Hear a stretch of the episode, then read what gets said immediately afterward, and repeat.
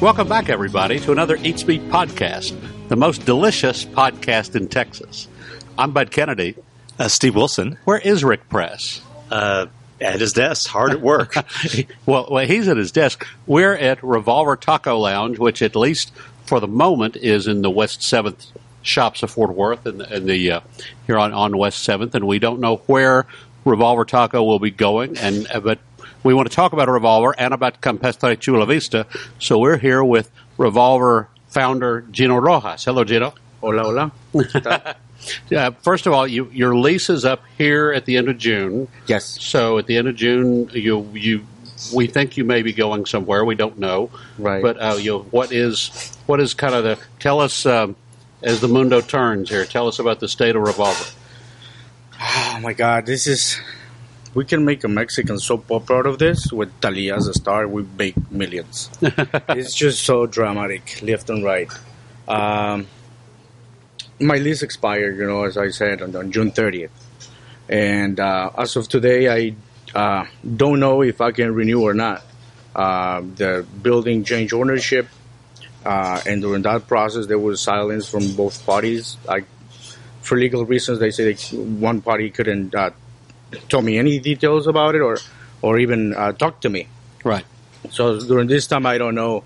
Uh, my previous landlord didn't uh, tell me if I can renew or not either. So what, So- what we know is that all we know right now is that you your lease is up June Yes, thirtieth. June 30th, yes. So you, you you are you may or may not be in your final days here and searching for a new home. Is that right? Right, right, right, right. I, you know, in, in my end, I hope we can, you know, come come to an agreement and I can stay. We love the area. I would really, really want to stay here.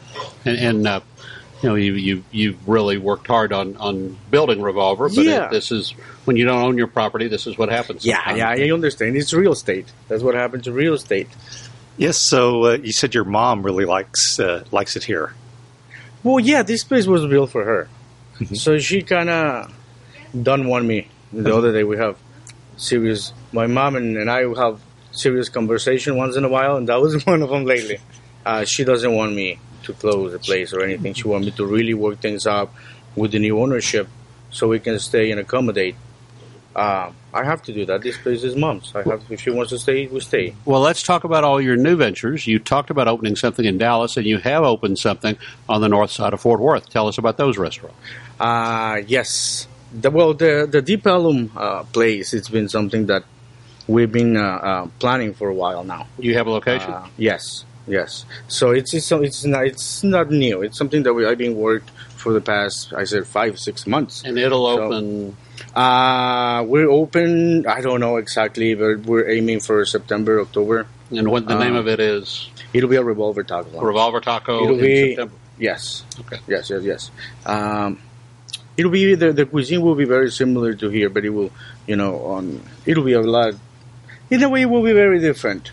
And when he says that the cuisine will be similar to here, I, you know, Revolver Taco is is not a, a an artisan taqueria like the other shops, and it's not a, a a fast food taco stand. It's more of like a it's it's uh, much more like a a, a, a trip to a, a a trip to Michoacan or Guanajuato or something. Right. It's, it has a atmosphere of a of a uh, a little bit of an upscale, you know, uh, nicer restaurant with a with a with a handmade food. Right. Yeah. Well, what, we're gonna keep the line.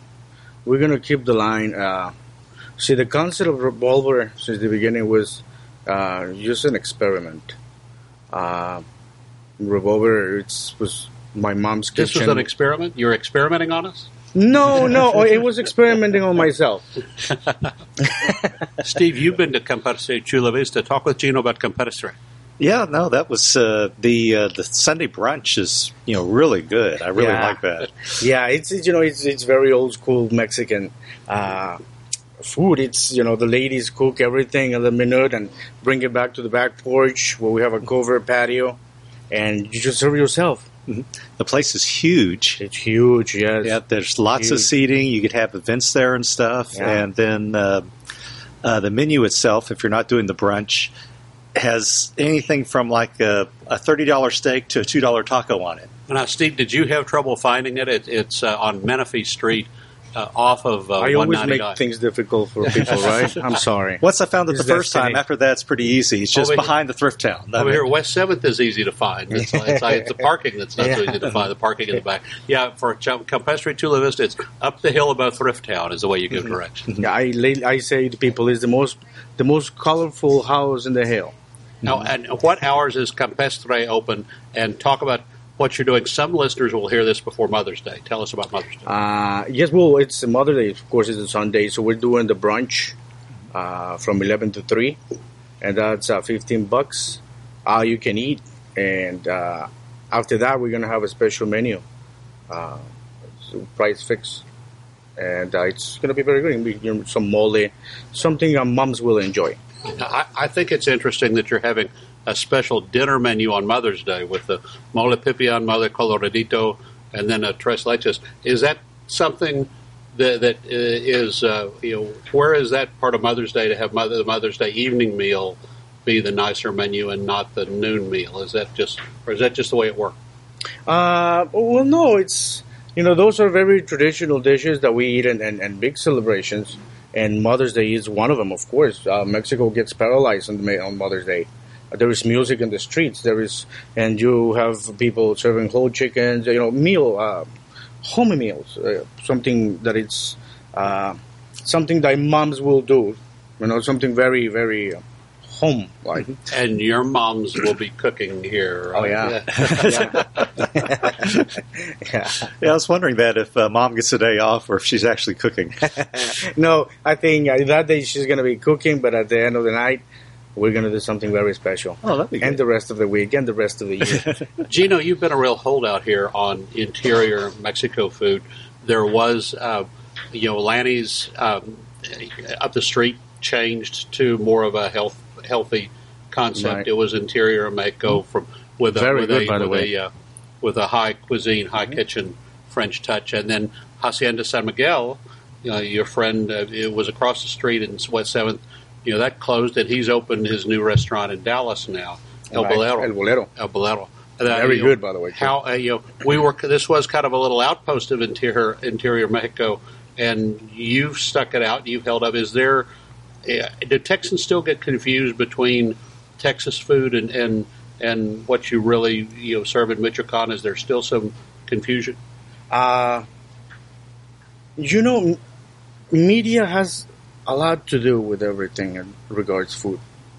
Uh, in the beginning, yes, it was you know it was a little uh, shocking sometimes for people, but uh, during the course of these uh, five years, four and a half years, uh, I've noticed that people do a little more research before coming here, and they are kind of like get an idea of what to expect and you know that's that's what it's been helping a lot the media.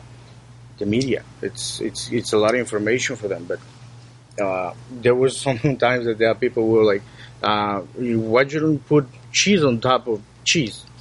Uh, we don't you know we don't do those things in, in, in central mexico. At least in michoacan we you know we have delicious cheeses like cotija and stuff like that but we use it as part of the dish not a very uh, noticeable element of the dish.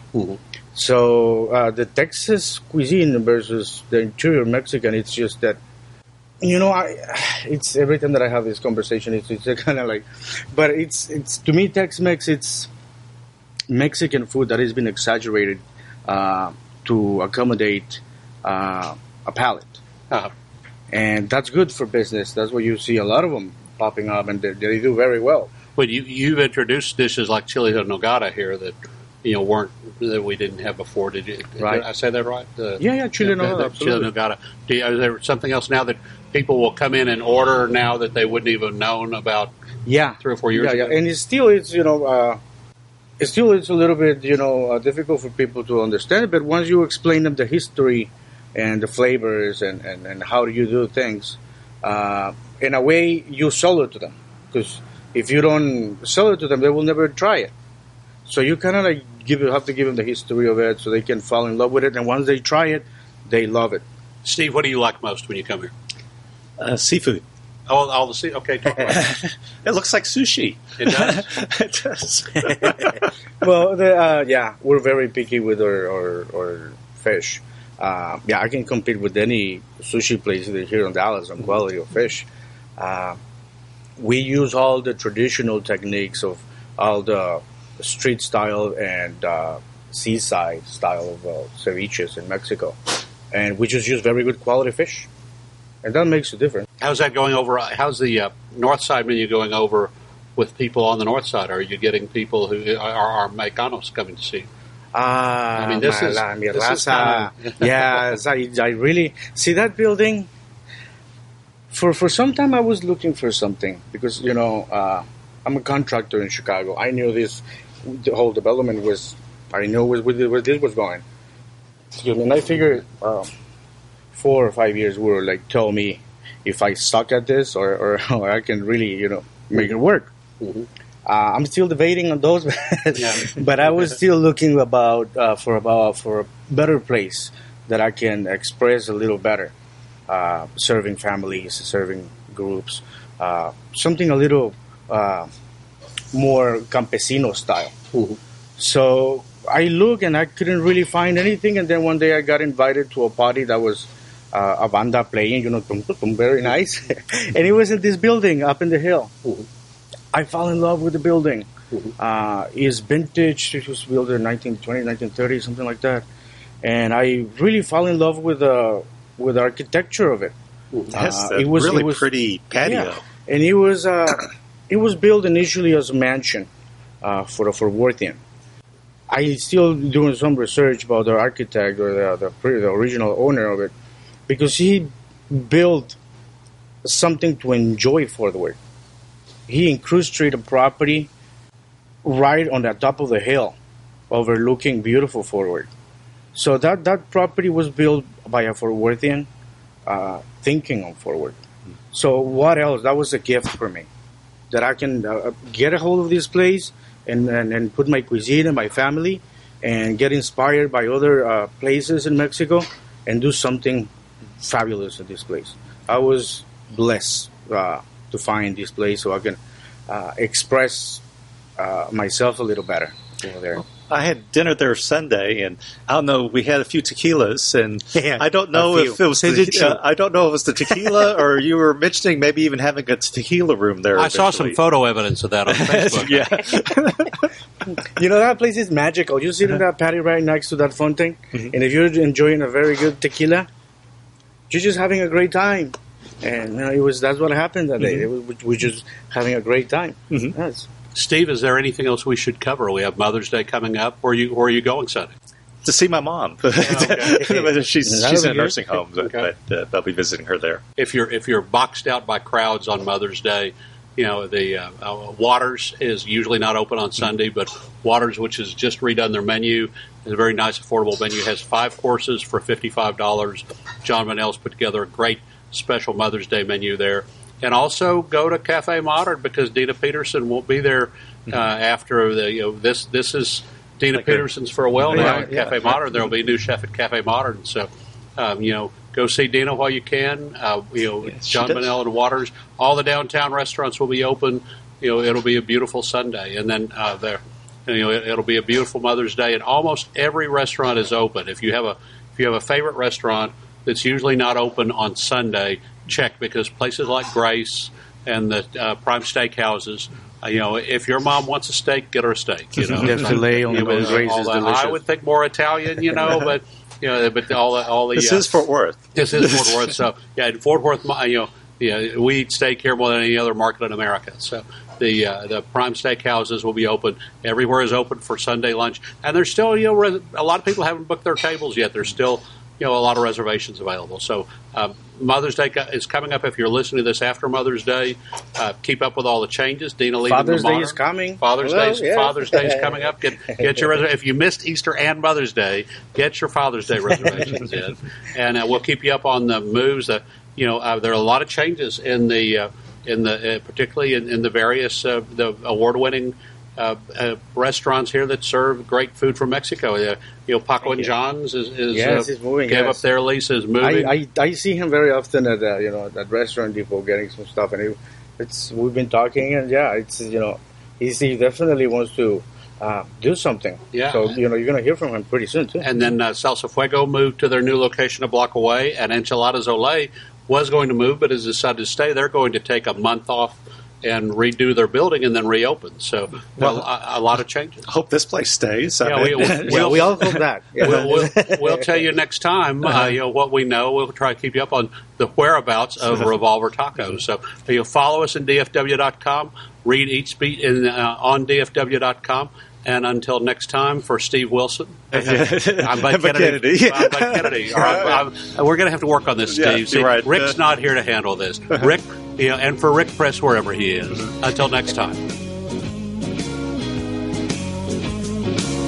Once was a sweet thing, baby.